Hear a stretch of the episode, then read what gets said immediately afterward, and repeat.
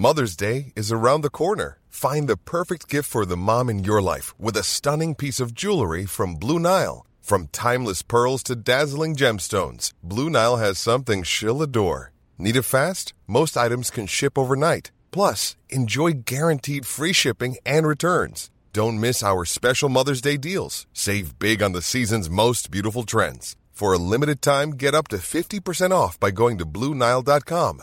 That's Bluenile.com. Planning for your next trip? Elevate your travel style with Quince. Quince has all the jet setting essentials you'll want for your next getaway, like European linen, premium luggage options, buttery soft Italian leather bags, and so much more. And it's all priced at 50 to 80% less than similar brands. Plus, Quince only works with factories that use safe and ethical manufacturing practices. Pack your bags with high-quality essentials you'll be wearing for vacations to come with Quince. Go to quince.com slash trip for free shipping and 365-day returns. There's never been a faster or easier way to start your weight loss journey than with PlushCare.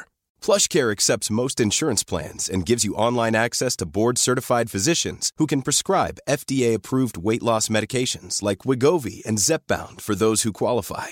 Take charge of your health and speak with a board-certified physician about a weight loss plan that's right for you. Get started today at plushcare.com slash weight loss. That's plushcare.com slash weight loss. plushcare.com slash weight loss.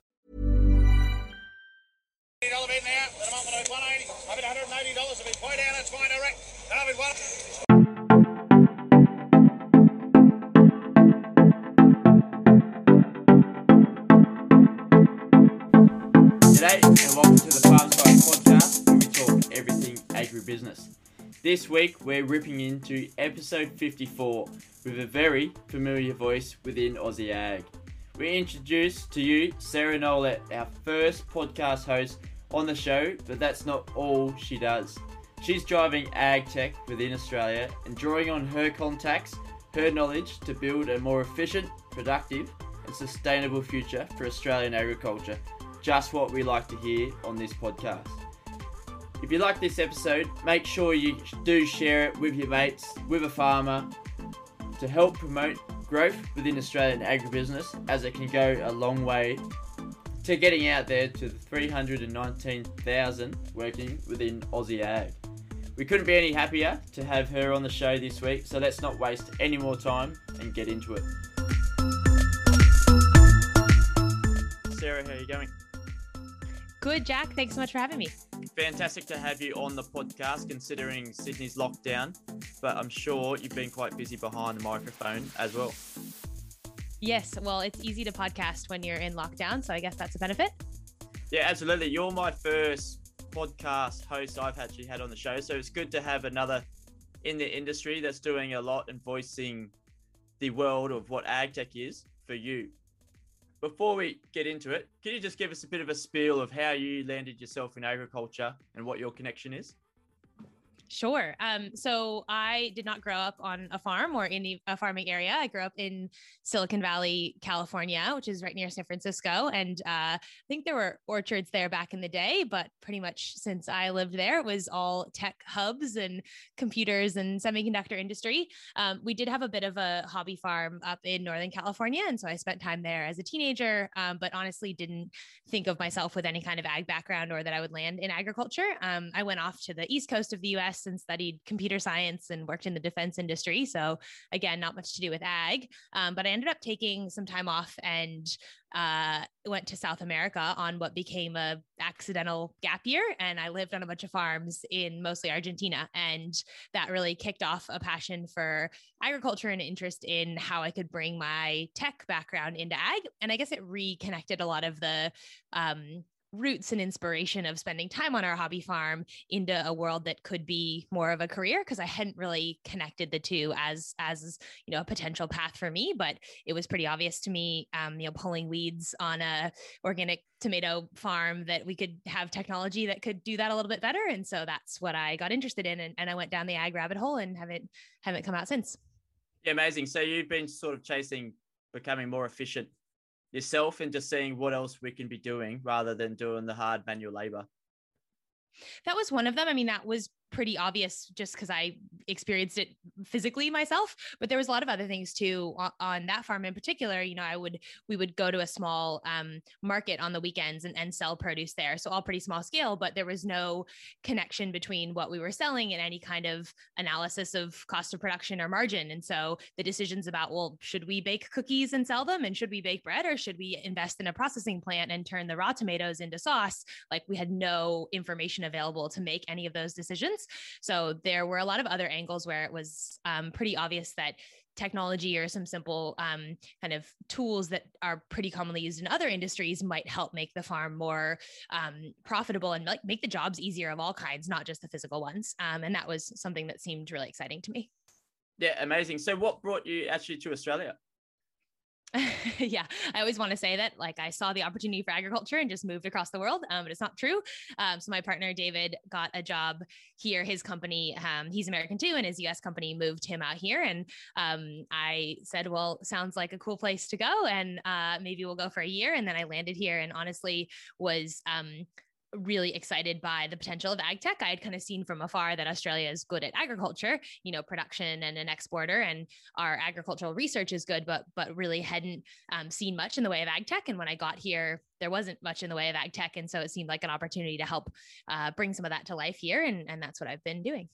Yeah, definitely. Well, I think it's great to have you in the industry. You got a bit of a rap sheet: AgThentic, Tenacious Ventures Capital, and also Ag Tech. What so what podcast. So can you just go through and explain what each one means and what it does for agtech within Australia? Cool. Um, so we're the AgThentic Group, um, and basically we've got one um, so everything we do is about helping enable um, innovative agriculture for global impact. So we think about really working through others. So through the amazing farmers that we get to work with, through our clients who are industry bodies and governments and investors, and through the startups that we invest in that are helping to bring some of these new technologies to market. And so we've got an advisory business that helps clients to think about adoption, think about systems change, think about sustainability. We've got an investment business that backs startups who are building this future. And we've got a podcast that tells the stories of some of the innovators, both traditional and non traditional, who are helping uh, bring this future and, and, make it a reality. Um, so we are fortunate to spend 100% of our time at the intersection of agriculture and technology and thinking about what the future looks like. Yeah, I think it works quite well running a podcast and also being at the heart of it as well, looking at how they can raise some capital for ag tech and whether or not it's a valuable idea for the industry when you talk about global impact, what sort of ag tech is making global impact? Is that waste or production? Uh, I mean, all kinds of things. You mentioned kind of profitability before and manual labor. So, you know, one is obviously um, automation and robotics, and how can we help um, solve some of the labor challenges, labor shortages, but also better jobs and jobs in regional areas that people want to do to, to help regional communities thrive. So, kind of automation is a whole area we think about. Um, we also think about waste management. So, how do we turn things that are waste streams into new revenue streams, but also how do we minimize waste streams because it's causing, you know, emissions and, and and helping agriculture get a bad rap or helping um, contribute to climate change.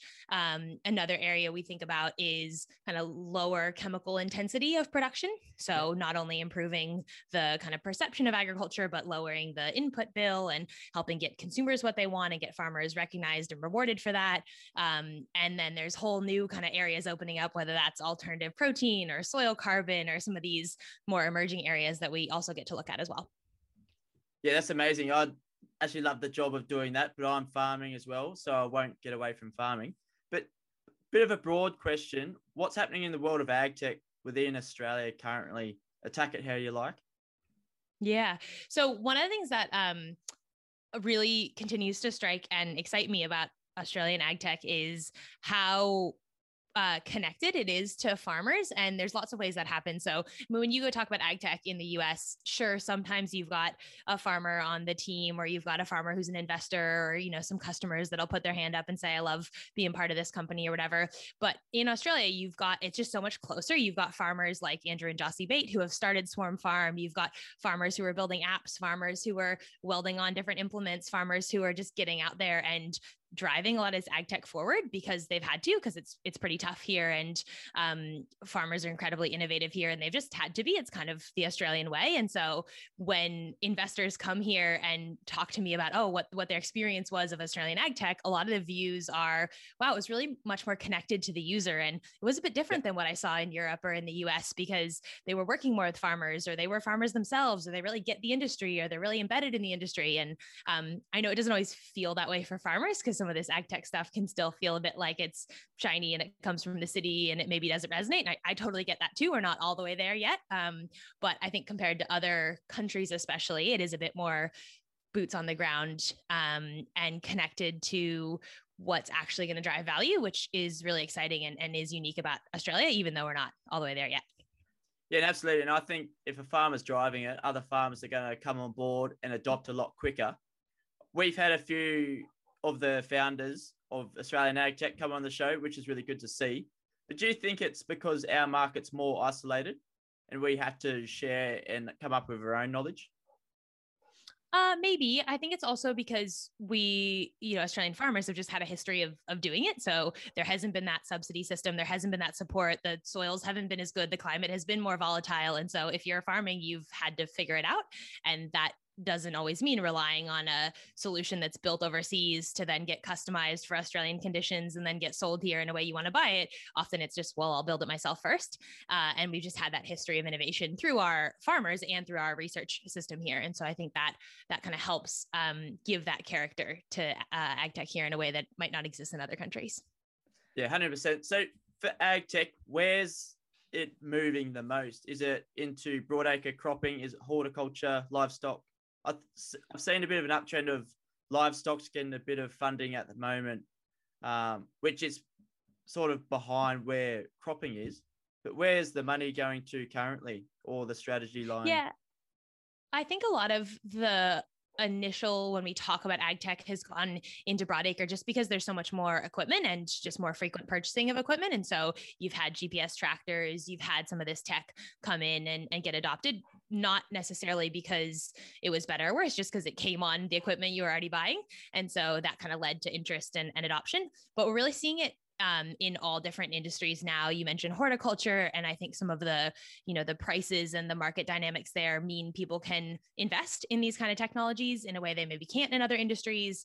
Um, and then you're seeing in livestock too because uh, it, it's such a massive opportunity. I mean the demand for protein is absolutely skyrocketing. People care more than ever about where their food comes from. And so there's opportunities for producers to kind of get involved in that supply chain uh, and get rewarded for the practices they're doing whether that's you know a carbon neutral beef product or you know hormone free or whatever it might be. And technology can help make you know kind of connect those dots. So it isn't just hey farmer farm differently and hopefully you'll make money. It's more how do we actually actually create an incentive and there is an ROI for you to do something differently. Um, and that technology piece, I think, is where where that gets exciting because for so long it's been a bit too much push on the farmer to have to change without any kind of reason why they would. Yep. Uh, and so we're seeing that tech kind of unlock the benefits.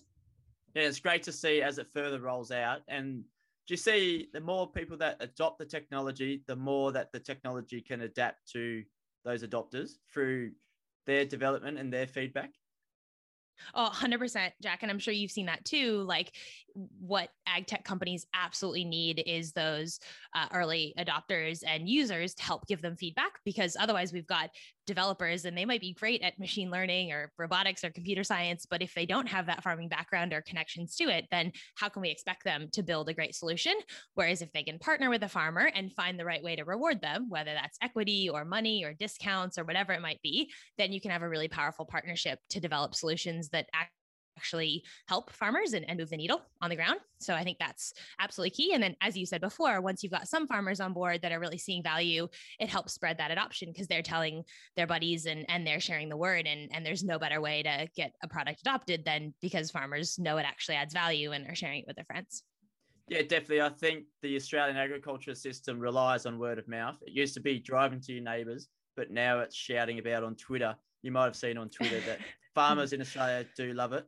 Um, and it's a great way to share other information. That's what I'm trying to do with Farms Advice is just get people passing on whatever they're using and be a bit more transparent in what they're up to.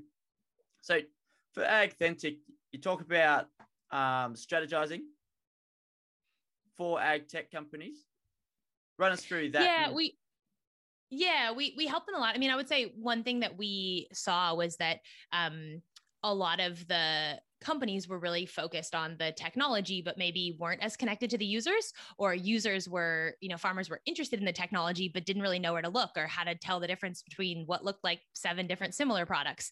And so we end up playing this kind of translator role where we're connecting farmers with tech companies and vice versa and we're helping everyone sort of speak the same language whether that's a research and development corporation like a um, you know one of the industry bodies or whether that's a corporate or an ag tech company. Um, we end up doing a lot of that connection work so that everyone is speaking the same language can form those partnerships and can develop solutions that are actually better. Um, and then we also get to do work like uh, we just wrote a report on the future of australian agriculture over the next 10 years. And so we got to do a bit of uh, chatting with experts with farmers with um, future thinkers with technologists with researchers about what's changing and where's the future headed and then write a report for agrifutures australia on what that future looks like. So some of the stuff we do is really practical on the ground looking at specific technologies, you know, what's happening with water monitoring and how could that help measure water use efficiency in cotton. And some of it's more pie in the sky, like where are things headed in the next 10 years and what might that mean for producers or for corporates. Um, so it's it's a pretty fun job, but but no two uh, months are, are the same in terms of the work we do. Yeah, definitely. And forecasting what's going to happen in 10 years is quite difficult. We rely on weather forecasts, but they can come through wrong sometimes.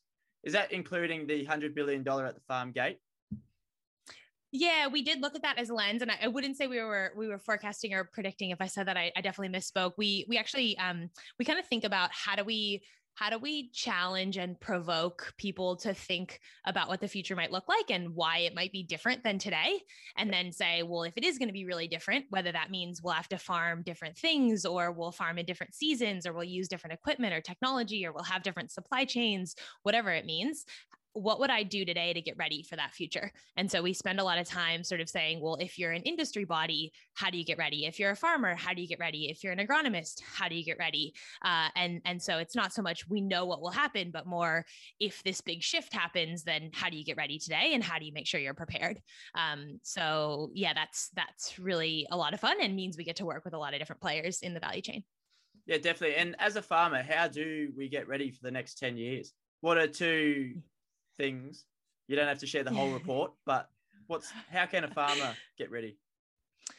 I would say one is, uh, and we heard this consistently. This isn't this isn't our advice, but in doing this project, we talked to you know CEOs of multi-million and billion-dollar companies in agriculture, as well as um, small and large farmers and and industry bodies, as I said. And and the a big theme was that the future won't look the same as the past and the strategies that we've used the past in the past might not be the strategies that will work in the future.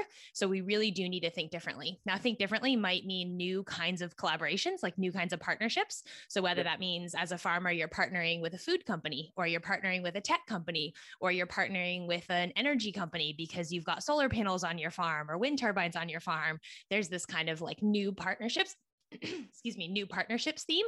Uh, and partnerships was sort of unusual suspects. So we heard a lot of people talking about um, partnering with a, an NGO or a, an environmental organization, whereas maybe 10 or 15 years ago, they never would have thought about that kind of partnership.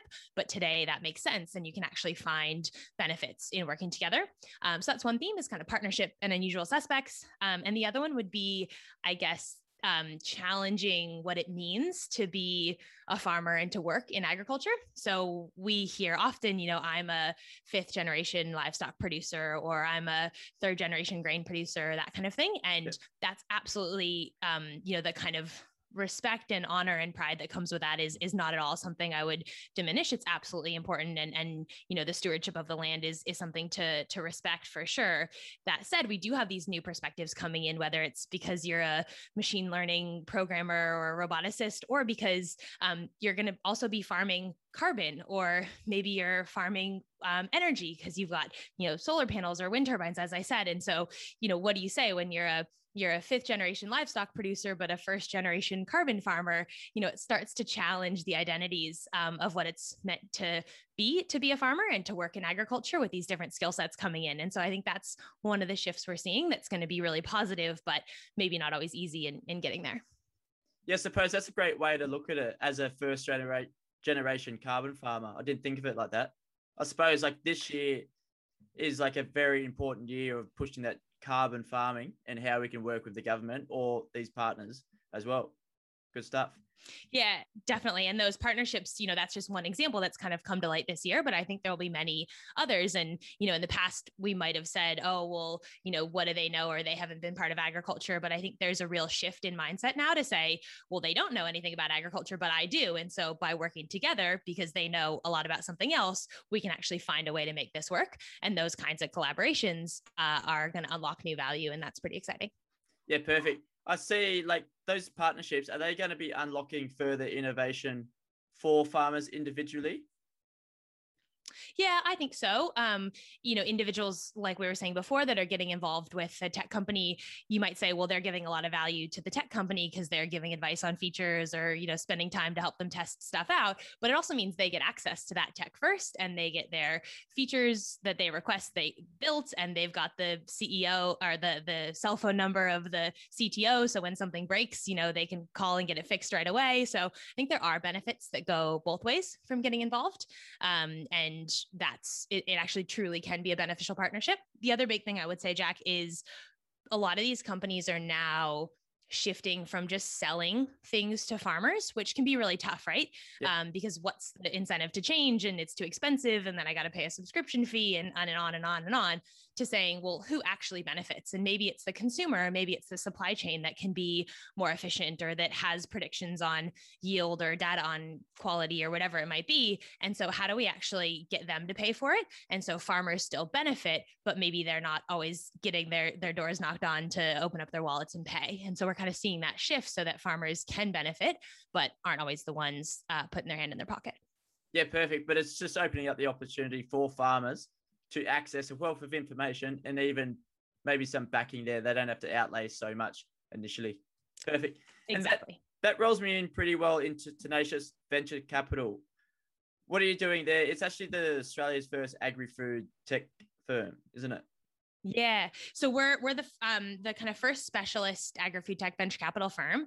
And basically that's a lot of words and jargon to say to say that uh we're the first uh kind of investment fund that's focused entirely on innovation in agriculture and food. Uh and the only kind of firm that's that's focusing on backing startups in this space. So all these ag tech developers and companies, one of the ways they can get funding is through investors called venture capitalists. And a lot of the venture capitalists out there have been investing in all kinds of sectors. So in medical and in space and in you know social media and and they might look at agriculture as well um, but it's just one of the many things they look at. Whereas our investment firm is only looking at agriculture and food. So we get to spend 100% of our time looking at all the different sectors within agriculture. And so we're the first kind of specialists in that space. Um, and that's what tenacious ventures does. Beautiful. So, who's coming to Tenacious Ventures? Is it farmers with an idea or they've already launched an idea, or is it an external that's already working on the food supply chain? Yeah, it totally depends. I mean, we we have uh, invested in companies that are founded by farmers and yep. companies that are founded by not farmers. Uh, so we're we're super excited about all, all kinds of backgrounds. Um, but we have people coming to us who've got an idea, or probably a bit more than an idea. Maybe they've built the first prototype, or they've got a couple customers signed on, uh, and they really need that capital to grow. And they also need support to um, build that business and take it to the next level. So there's a good amount of places where you can find just money, but not as many places where you can find money and support and expertise in this space. So we provide that money, but also the expertise from our team and from our network. So our investors are farmers and agribusiness executives and uh, industry experts, uh, and our networks have that too. And so, you know, we're a small team, but we bring a lot of support that we help our founders with to make sure they are adding value to their customers, and it isn't just tech for tech's sake, uh, but is a real, you know, sustainable business. Yeah, definitely. And what's the future looking for Tenacious Ventures Capital? How are you growing your community, your network for ag tech? It's it, Yeah, it's a good question, Jack. I mean, podcasts are one for sure, yeah. um, and we we love chatting with with people um, who do have an idea for technologies. And um, you know, literally every week we talk to people who've got just an idea or an idea they've been working on for six years, uh, and we give you know advice and have office hours and, and try to help. But also, we're talking to farmers and to industry bodies and to corporates about their challenges because again, we can't just focus on the tech side. We also have to understand well, what's really going to move the needle? What's going to be that next step change for productivity or connection to consumers or doing a job better or getting more time back in the day to to do something with you know your family. So we spend a lot of time talking to industry as well and farmers about what's going to move the needle uh, and then trying to find solutions to those problems uh, in the form of these startups and these technologies. So again kind of translating across these different parts of the uh, of the equation to find solutions uh, and then when we find ones that we really believe in we end up um, investing in them and providing that support. Yeah that's amazing. So what are the challenges that you see coming up for these ag tech firms or the wannabe ones that want to launch their idea yeah, there's all kinds of challenges. It's super hard to start a company, uh, as I'm, I'm, sure you know, Jack. So, um, a couple common challenges we see one is um, they might really know the industry and the problem they're solving and the technology, but this whole world of startups and venture capital is just full of jargon that doesn't really make sense to anyone from the outside. Uh, and so, that's totally fine. We don't need you to speak startup uh, just because you know that's the industry you're entering into. We don't speak all languages of a farmer either and that's fine. So i'm sure i've sounded stupid a few times already on on this podcast. Um, so we that's kind of one challenge is just we don't always speak the same language. And so we'll end up spending a bunch of time kind of really understanding what it is that you're um, that the business does and why you've understood this problem and why it's helped on your farm. And then we can add in the kind of silicon valley buzzword polish on top of it to kind of fit that pitch. Um, so that's one challenge we see just just not speaking the same language. Um, another one we see is just access to talent. You know yeah. this technology is really complex. So i need a um, remote sensing engineer that's launched satellites before and i need someone to write software to collect images and process them. And you know i need someone to build a robot. You know, these are um, really competitive skill sets in the industry so that can be another challenge that companies have. Um, and then maybe a third category is um, it's just really tough to build your own business and all the people demanding your time and the challenges of taking on investors money and you know how, how are you going to deliver on those returns? And you've got to hire a team and it's a lot of pressure um, and it can just be really tough um, from a personal standpoint just to um, go on that journey. And so we try to recognize that yeah we talk about the technology and the disruption and blah blah blah but we're also all humans at the end of the day. And it's pretty important to remember that these are tough jobs and it is a lot of pressure. And so um, just you know finding that support as as a human and you know making sure we're thinking about things like mental health um, is is also really important and can be a challenge. Yeah absolutely. I think that's vitally important. One challenge i see for farmers is actually like adopting taking that next step or the first step into what can be helping them improve, save time or save money or improve their profitable, but like also move sustainably. How do you see ag tech firms looking to make it a lot more easier and more accessible for farmers to come on board without the barrier to entry? Mm, yeah, I mean, I would love your your advice. Probably is better than mine on this one, Jack. But I would say we we do hear a lot of people say, "Oh, you know, you want to be on the leading edge, but not the bleeding edge." You know, as yeah. a farmer, you don't want to be trying stuff before it works because you're just going to spend money and it's not going to work.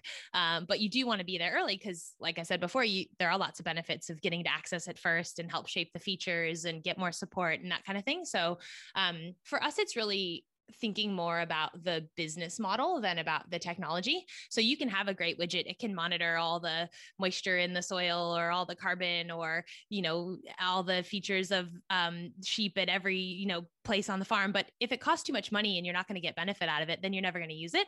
And so I think sometimes the challenge can be we focus too much on what the tech can do and what the features are and not enough on what benefits it will provide and how it will actually have a return. Um, so that's kind of one one big piece. Um, the other one would be you know like i was saying before we don't have to always sell this technology to farmers and farmers don't need to be the only ones who are spending money to adopt it. So if it's someone downstream whether the processor or the bulk handler or um, the food company that's going to get benefits because they can sell it for more or you know know what's coming and plan the you know capacity utilization in the factory or whatever it is then how about we get them to pay and think about a business model that kind of shifts the costs towards who's actually benefiting and the farmer still comes on board and gets the benefits but maybe they're not the one actually paying for the device or paying for the software because they're not actually capturing all the benefits that comes more um, downstream in the supply chain. So i think we're seeing kind of shift in these tech companies thinking more about that whole business model and whole supply chain instead of just i've got this cool technology how can i get it on a farm and get the farmer to pay for it? but zooming out and saying okay where's this actually going to add value in the supply chain? And then who should pay for it and who should support that adoption? And what kind of advisors should be involved and who should actually pay? um, because it's not just as simple as oh let's just sell it to the farmer. Yeah great stuff. I didn't actually think of that one as well. So without just slapping it to the farmer, you could actually put it to another area of the supply chain and it could become even more efficient than rather than put it, leaving it with the farmer. Yeah, exactly. What what other advice would you have?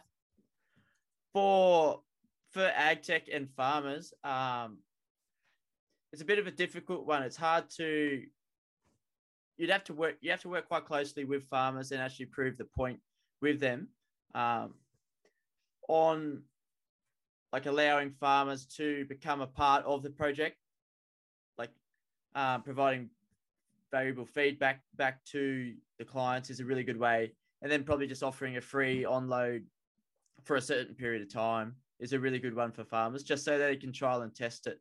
They don't want to use something that may not be applicable to them. But if it's not, like adapt and adopt is what I try to say. So adapt to the new piece of technology. If it doesn't work, don't adopt it and move on and find something that suits you. But then that may be applicable to the others in the supply chain, like you said before. That's great. Yeah, exactly. And then moving on, you're a podcast host of AgTech. So what? How's it going? How did it start and what's its future? Yeah, well, we are coming up on 100 episodes here. I think we're at 97, maybe. So we've been doing it for a couple years now. Um, and to be honest, Jack, I started with just um, I would meet all these amazing farmers and amazing, you know, entrepreneurs at conferences and things and not be sure how to go approach them. And they would tell a story on stage or they'd tell a story and I'd say, Oh, I really, I think that's amazing story. And you told it like with so much humility and you didn't actually tell the good parts, but I'm sure there are good parts in there.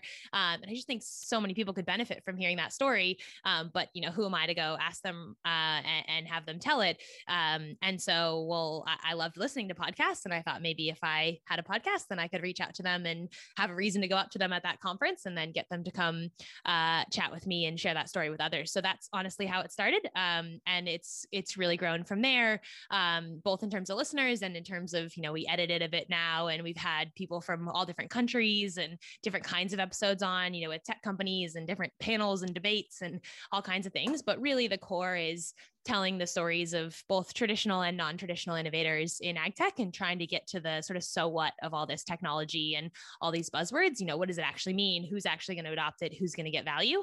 Uh, and having some good chats with uh, amazing people in the industry along the way. Yeah absolutely. It get, just gives you that license to go up to people and talk to them doesn't it? I've been listening exactly. to ag tech so what so it's been really good to see like what's going on in ag tech as well and how it could be used for farmers across Australia, but also globally as you talk to global speakers on it as well. Yeah, thank you. No, I appreciate that. Um, and, and, it's pretty cool the podcasting world. You you get to meet um, really interesting people, and um, you never know who you end up actually you know meeting in person. I've I've been really excited to meet someone on the internet, and then they come on the podcast, and then two two years later, I get to actually visit their farm and meet their family, or go to their business in maybe a different country or different state. So um, it's pretty amazing what you can do these days. Yeah, absolutely. Welcome to come visit our farm after COVID restrictions, of course. Thanks, Jack. Now, it's been amazing to have you on the show. As you can probably hear from your voice and how you explain things, you're very passionate about agriculture. And to be in Australian agriculture, it's amazing to have you on behalf of the industry, but also Farms Advice listeners. But before you go, a few questions. Who else would you like to hear on the Farms Advice podcast and why? Hmm, that's a good question. Um, have you? I think the the kind of non-traditional innovators theme is maybe one that is pretty fun to hear. So farmers who've built uh, ag tech companies. So Andrew and Jocie Bate at Swarm Farm. Uh, you've got Emma uh, and Heath who've built Yacker. You know, there's some kind of people who've come more from the farming side, whether it's agriculture, agronomy, yeah. or uh, and actually building tech companies. Uh, and I always think those stories are interesting because they really come from the problem instead of from this tech side. Um, so a couple ideas like that. Absolutely. I'll have Maybe to get in touch with one, Andrew. Yeah. Um, another one would be um David Ricardo. I don't know if you know David. He farms out in Walgett, but he's um built an app called Farm Service Manager and uh, he he him and his wife have kind of done done the whole thing themselves but they basically had like a you know a logbook that they a paper logbook for equipment records and things and then they lost it and said well this is crap. Why don't we have a digital version of this? And someone must have built that and oh, i guess they haven't so we'll build it ourselves. And you know david's got to be 60-ish 60 something um, and has built this app you know tech app and um, gone through an accelerator program and just an amazing story of um, maybe someone you wouldn't think of as an innovator but really pushing the needle in the industry yeah, definitely. I have seen it. It's going really good um, from what I've seen. So yeah, I'll get in touch with those. It's amazing to have you on the podcast. Thank you very much, Sarah. How can people contact you for the many things that you do, AgThentic, Tenacious, or even the podcast? Yeah, so I'm um, at SB Nolet on Twitter, uh, S B N O L E S, uh, and we are at AgTech So What uh, on Twitter as well for the podcast uh, and insights and things like that. Amazing. Thanks for coming on the show. We'll keep in touch down the line. Awesome. Thanks so much, Jack. Now that wraps up episode 54 for the Farms Advice podcast with Sarah Nolet. She's so passionate about what she does and how she communicates ag tech, and she's also definitely someone I look for for inspo to give me that boot to keep on going with my own podcast. I seem to always find some key takeaways from each speaker that joins me on the show and I hope you have too, because that's what it's actually set up for for you to be able to find something and implement it into your own enterprise just to motivate you and improve your day to day routine. Let us know where you're listening from and share it on your socials. We'd love to see it. But until then, we'll see you next Tuesday.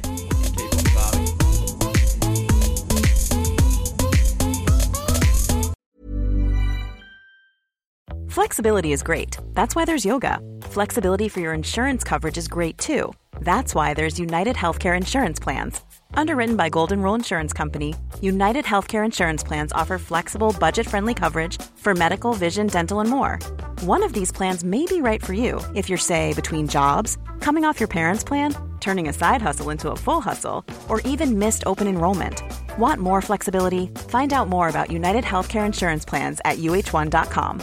Planning for your next trip? Elevate your travel style with Quince. Quince has all the jet setting essentials you'll want for your next getaway, like European linen, premium luggage options, buttery soft Italian leather bags, and so much more. And it's all priced at 50 to 80% less than similar brands. Plus, Quince only works with factories that use safe and ethical manufacturing practices. Pack your bags with high-quality essentials you'll be wearing for vacations to come with Quince. Go to quince.com slash trip for free shipping and 365-day returns. Hi, I'm Daniel, founder of Pretty Litter. Did you know cats tend to hide symptoms of sickness and pain? I learned this the hard way after losing my cat, Gingy. So I created Pretty Litter, a health monitoring litter that helps detect early signs of illness by changing colors, saving you money and potentially your cat's life. Pretty Litter is veterinarian developed, and it's the easiest way to keep tabs on your fur baby's health right at home. Go to prettylitter.com and use code ACAST for 20% off your first order and a free cat toy. Terms and conditions apply. See site for details.